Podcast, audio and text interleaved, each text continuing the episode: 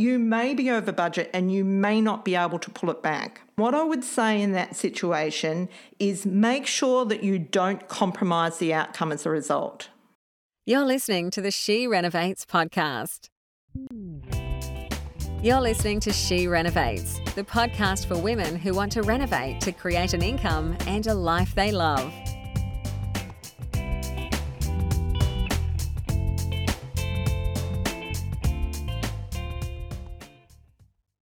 Hello, hello, renovators.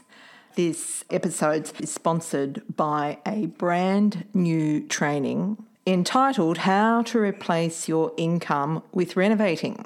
So it's for you if you're on a mission to go from a hobby renovator to professional renovator, to either replace a dull day job, to retire or downsize profitably, to pay off your mortgage, to help the people you love, and to have more money and more fun in your life. So it's a while since I've done one of these, and I'm pretty excited about it. What I'm going to cover in this training is the process you go through. It's really three core steps to going from pretty much where you are now to a point where you have the capacity to generate income at will and you have replaced your income with renovating. Like lots of people have this as a dream, but actually haven't figured out how to get there. So that's what I'm going to be walking through in this training. I'm also going to be sharing with you my top tip for getting fast results. I have really nailed this and what I'm seeing now is students coming out of straight out of the boot camp, going into a project and absolutely killing it. Because the alternative is going into analysis paralysis and doing nothing, which doesn't get you what you want. So I'll be talking about that. And I'm going to also be talking about my proven fix for the biggest challenge that newbie renovators have. We all know what that is. It's a missing ingredient. So I'm going to be talking about how we approach the joint venture process. So I've been working on this for probably almost 10 years. I've done a lot of joint ventures, can't remember really how many. They've gone from being sometimes a bit painful to having a beautifully elegant process. So I'll share that with you and also the part that we play in that. This is our entry level training to our boot camp. Of course, there's no obligation to join the boot camp, but in order for you to really understand what's involved, if this is something that's on your agenda, this is a really good way for you to get those distinctions. The other thing I should let you know is it is a meeting and not a webinar. And the difference is that with a meeting, you can actually see the people that you are communicating with. You can talk and be heard. I cannot stand the facelessness of webinars. We've outlawed them in the School of Renovating, and because I really love to get up close and personal, so that's the way we roll. So if you would like to join, you can come over to www.theschoolofrenovating.com forward slash the leap. And if you can't remember that, you'll find it in the show notes. So let's get into the episode. Today, my topic is what to do when your project doesn't go to plan and your budget blows out. Now, it should really say when your budget blows out, not if your budget blows out, because pretty much every renovation project, there are some cost blowouts that you have to deal with. I actually posted in the She Renovates Facebook group and asked for some ideas on things that you would like to hear about. And this is one of them. I got a list as long as my arm, which I am thrilled about because it means I do not have to think about what I'm going to podcast about in my solo episodes. So thank you for being so generous with your feedback. Now, this is a topic that is very close to my heart, mainly because it's important to get some strategies around managing cost overruns because they are part of renovating. And so, in this episode, I want to give you some really practical ways of dealing with things not going quite to plan in your project. I've got a few different scenarios to talk about, and then we'll talk about the project as a whole blowing out. But just a few things that I think will make a difference to your experience of renovating. So, firstly, the scenario is you've called someone in to do a piece of work and you haven't got them to quote. They seem like a pretty honest sort of tradesman, and it ends up being more work than you thought. You underestimated how much work there was in it. Then you get the bill and it just about takes your head off. So you get an unexpected high trade invoice. I'm not going to say I told you so, but I sort of am. If you hand over a piece of work to a tradesman and you do not get that person to quote, you allow them to do the work without quoting, even when they tell you that they'll look after you, which is usually the story, then you're as good as giving them a checkbook with some signed checks to pay themselves. Once you've got that billing, you've got nowhere to go okay? By handing the tradesman a job without any parameters, without a quote, and without a contract, is a recipe for disaster. But we all do it at some point in time. So, what to do about it? So, the main thing you can try and negotiate that trade down. However, you don't really have a leg to stand on. So, what I would say is as soon as you get an invoice that had a negative impact on your budget, then stop working with that trade and don't do any more until you have got fixed quotes. Now, I have talked in other episodes what to do about what to do if you do need to work with someone without a quote, and sometimes there is a need to do that. I'll include the link to that episode in the show notes. So, the second scenario is that external forces are pushing prices up. You've done your feasibility and your budget based on what you usually pay, and all of a sudden, there's a pandemic. Okay, so we all know what that's about, and how that's played out is it's really increased building activity, making trades incredibly expensive. Not all trades but most. So I have certainly experienced this. I've just found, particularly tilers, have been really charging excessive prices. There's not a lot you can do about that, but the main thing I would say is don't give up the fight. And that's a metaphorical phrase. When you are renovating for profit, you feel like you are always wrestling with the budget because that's your job, okay? So just because it's COVID or, you know, for whatever reason the trade prices are excessively high, don't give up. Go through the normal process, get as many quotes as you can in order to get something that is going to work with your budget. As I mentioned, I found it particularly on Chalmers Street, all the trades were a lot more expensive, but in particular the tiler. And the plumber was pretty hot too. But even so, I still was able to manage the budget sufficiently that I brought it in. I think my budget amount was 57,000 and I brought the budget in on 62. So I was actually pretty happy with that. So don't lose faith. The other thing that I find is if you're using the same trades and suppliers all the time, as they become more popular and more successful, their prices often go up exponentially in comparison to CPI. If that happens, then you can often find that you've blown your budget where normally you would not.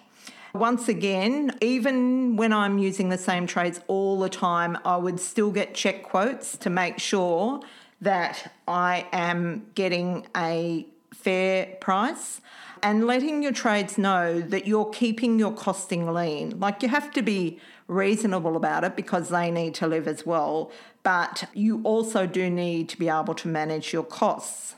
A really good example of managing this situation was I was doing a project uh, a few years ago in an apartment using a cabinet maker that I've been using for a while. This is really common with cabinet makers actually. When they're getting started in their businesses, they're really cost effective and accommodating. But as they become more popular, which they usually do if they're good, then they become less accommodating and more expensive.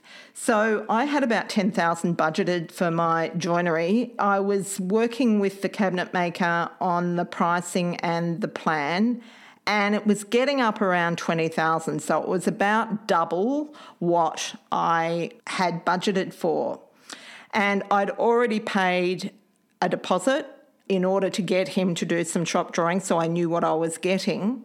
So I'd paid $1,000 but when I got to 20,000, I thought, I've really got to do something about this because I'm not blowing my budget out 10,000. I have to go and find an alternative. And it's hard to leave money on the table because I've spent $1,000 and now I'm going to have to write that off and go and find someone else. But I did. I went and found someone else. I found a really good flat pack supplier who did like custom flat packs. They were quick, they were efficient and they did my project for about $8,000 installed. So even though I'd wasted $1,000, I was really happy with the outcome and I was able to keep my project on budget. The next thing that can blow your project out is something unexpected. You might have thought the floor was a bit wobbly, but when your builder came in to have a look at it, he said, No, it's too far out of level, something's got to happen. Pull up the boards, and underneath the subfloor is really dodgy, and something's got to happen with that. What I would do first thing is stop at that point and get several opinions on it. Okay, so I've told you in other episodes that builders do often feel the need to gut even when it's not necessary. So I would definitely get two or three opinions before I start taking any radical action. Along with those opinions, I would get quotes. Okay, so if you've worked out that you absolutely need to do the work and you've got the quotes to do it, then you can go ahead and get the work done and you have contained the cost of the piece of work. Presumably you'll have some you'll have a contingency in your budget to cover unforeseen circumstances, but sometimes that's not enough. So, just really managing it the best way you can. The next thing that can blow your budget is that something goes horribly wrong. Now, the best example I can give you of that is when we had a demolition labourer jackhammer through the main hot water supply to 48 apartments in the building that we were renovating in that was pretty bad. I guess the way I look at that is firstly, don't panic. Whatever you do in life, if you can manage to keep a level head, you will keep a, have a much better outcome than if you lose it. So, firstly, don't panic, take stock of the situation and think it through logically. Obviously, the problem needs to be fixed. That's one thing. But then you've got to look at your project and think, how can I recover from this? The first thing I did is looked at it and thought, how can I turn it into lemonade? I've got a lemon, how can I turn it into a lemonade? I wasn't planning to pull the bath out of the ba- bathroom, but of course that required that I did. So I thought, first thing is, we're going to get a better bathroom design as a result of it. So instead of going for a shower over the bath, which I was doing because I didn't want to take the bath out, then I went for a walk in shower and a double shower, which had a lot more appeal. Then I looked at it and thought, okay, so what can I do to increase the appeal of the project as a whole? It was a tiny apartment. If I furnish it, it's not going to cost me a hell of a lot to furnish it. Then it may attract an investor who's looking for an easy way and so if it's furnished and you sell it with the furniture, because the furniture really cost me next to nothing, because all you have in a, a studio is a bed and a tally and a few bits and pieces. So saying it's fully furnished, it really ups the ante on the sale. But then I realised Airbnb hadn't been going very long. And I thought, okay, so now I might put it on Airbnb in the settlement period and just see how that works out. So that added another $4,000 to the income of the project just in that four weeks. So look at how you can turn lemon into lemonade.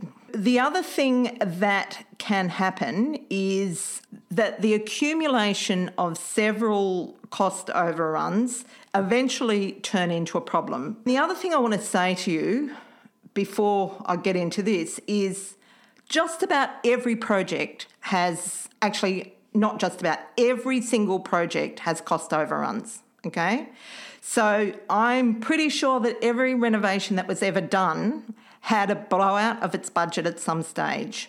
Don't feel like you're the only person in the world and it's something about you. It's not about you, it's the nature of the beast. What is about you is how that pans out. If you have a lot of, you know, bits and pieces that are all going over budget, then once again, don't panic, take stock. You may be over budget and you may not be able to pull it back. What I would say in that situation is make sure that you don't compromise the outcome as a result. Okay, so of course, I'm talking about renovating to sell. If you're renovating to rent, then you've got a lot more leeway because if the bathroom's not perfectly renovated, it's not going to be a deal breaker. But if you are renovating to sell, and you end up not having the money to renovate the bathroom, that can seriously compromise your outcome. Then you have two problems. You have a blown out budget and then you have a lowered sale price. So try and make sure you just stick to the one problem. Know what the deal breakers, so know the key areas in the project that must be done to a standard. There are other areas that you can get away with not doing to a standard. But things like kitchens and bathrooms sell houses. So you want to make sure that you've got them under control so that you're not creating a second problem as a result of the budget blowout. And the next thing I want to say is not all budget blowouts are bad. As you're progressing through the project, often you'll come across ideas that you hadn't thought of before. I do this all the time. Why I'm saying this is not unusual. Because when you are planning the renovation, often you're doing it in a really confined time frame and you don't get a huge amount of time to really let ideas percolate. And as you get into the project and the, the property starts to be dismantled, you start to see possibility. Often you do come up with ideas that will make the project better. So then you're looking at will I spend the money on that or not? I always think like a value engineering exercise. You've really got to look at how much impact that will have on the outcome and will it bring you a better price? It's as simple as that. To give you an example, when I did the budget for Chalmers Street project, like I was having a lot of conversations about what colour I should go with the kitchen and and so on. And I budgeted adequately for the kitchen. But then I realised I came to the decision when I was standing out the front of the building, seeing all the people coming and going, I needed to do a white kitchen. I was going to go for something with more drama, but it was clear that I needed to go with some for something that appealed to the the type of people that own properties in that building. It had to be white, so I had to do something to make it jump off the real estate page basically because a white kitchen, while it's nice, is pretty generic. And when you're scrolling through those pages as a buyer, it's white kitchen after white kitchen, everything's white or grey or beige. And so that's when I came up with the idea of putting the panelling on the island bench and curving the island bench so that it when people were scrolling through, they wouldn't just see a standard white kitchen, they'll see something that had a bit of point of difference. So widen the riser, clad it with gyprock, panelled it with this textured panelling, panelled under the island bench and around the curve, quite a tricky exercise. It cost about $3,000 and I absolutely made the right decision. Of course, I made it with the help of our partners. That was the right thing to do. It was going to make the project stand out. Just make sure that if you spend the money, it's going to return you the income. I hope that makes sense.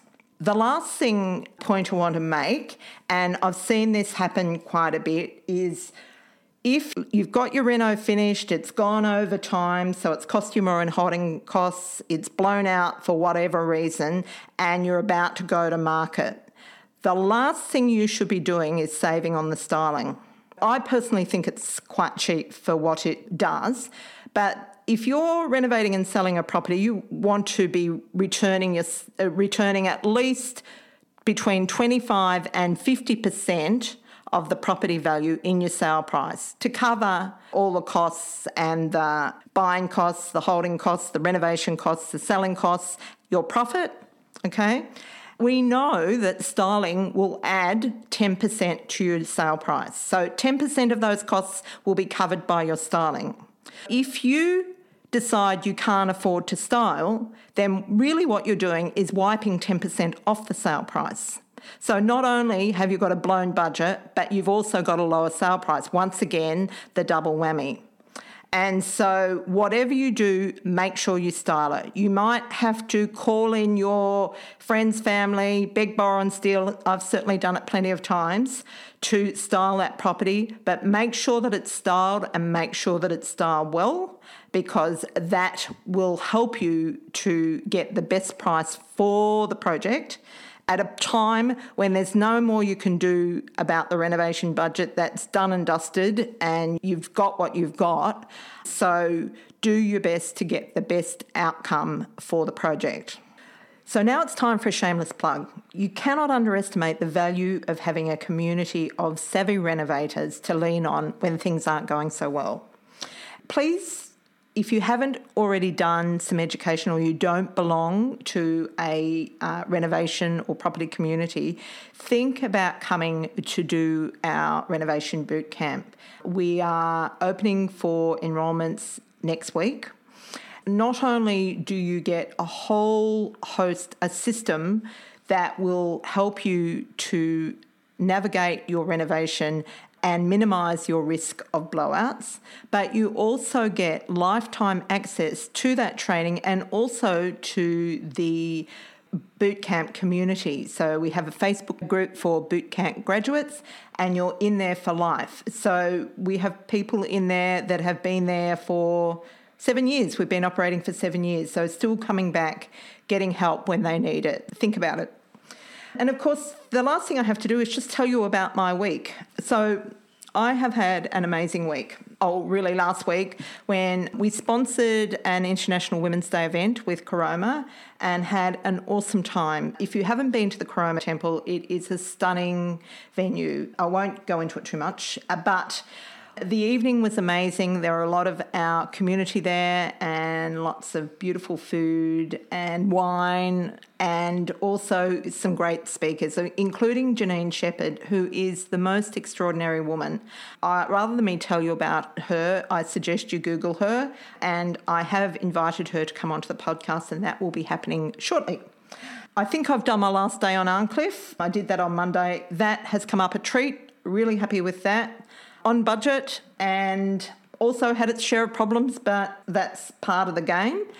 Because we're so close to Easter, the agent does not want to go to market prior to Easter, so it's not being styled until just after Easter. So that's pretty well done and dusted. Tomorrow I'm going to Adelaide, and so for all you South Australians, I'm really looking forward to being there. So we have many family and friends in Adelaide and of course, I'm speaking in Adelaide on Friday, so quite excited about that. But I'm going to be up quite late tonight, finishing off my slides, getting the bags packed, and getting organised for the big getaway. In our community, we've had a few sales and a few purchases. So I may have mentioned Ali, our gorgeous renovator in Canberra, sold her first project last week. I'm not sure if it's unconditional yet. It should be, I think. And Suzette and Kate, so you may remember Suzette came on the podcast. She was my first ever student. They bought their first project to do together in Newcastle a few days ago. So, watch this space. I'm really um, excited about them getting going because they've both operated independently. So, I think they'll become a really powerful team, and I'm enjoying seeing them blossom. And the last thing is, uh, I picked up another project I know I said I wouldn't, but I did. And so I visited my family in Victoria and came home with a project, which is a new build for one of my brothers. And I'm actually really enjoying that. I'm amazed at the quality you get at such an incredible price. I've done the feaso and I think he's got around about 200,000 profit in this project, so I'm pretty happy about that. And the great thing about a build as opposed to a renovation is it does not require much input from me. The biggest thing is doing the due diligence on the builder, which I've already done, selecting the design. So, as I said, I'm going with a, well, I may not have said it, but I'm going with a volume builder. So, I've selected the floor plan, but I've also made some tweaks to the inclusions because I know what sells. I want to make sure that we actually meet our market. So now that's done, and that didn't take very long at all. I've got to go down and just finalise that. Then from then on, it's really over to the builder to do their thing. So that's been a lot of fun. On that note, I am going to love you and leave you. If you haven't left us a review, or left me a review, I should say, please go over to iTunes and do it. I will be forever grateful because what that does is it lets people know that we're here. So it helps to spread the love. And as I mentioned in my last episode, one of my goals this year is to grow this podcast, and that will certainly help with that goal. So thanks. See you next week. This is the She Renovates podcast. To discover how to harness the power of renovating, check out theschoolofrenovating.com.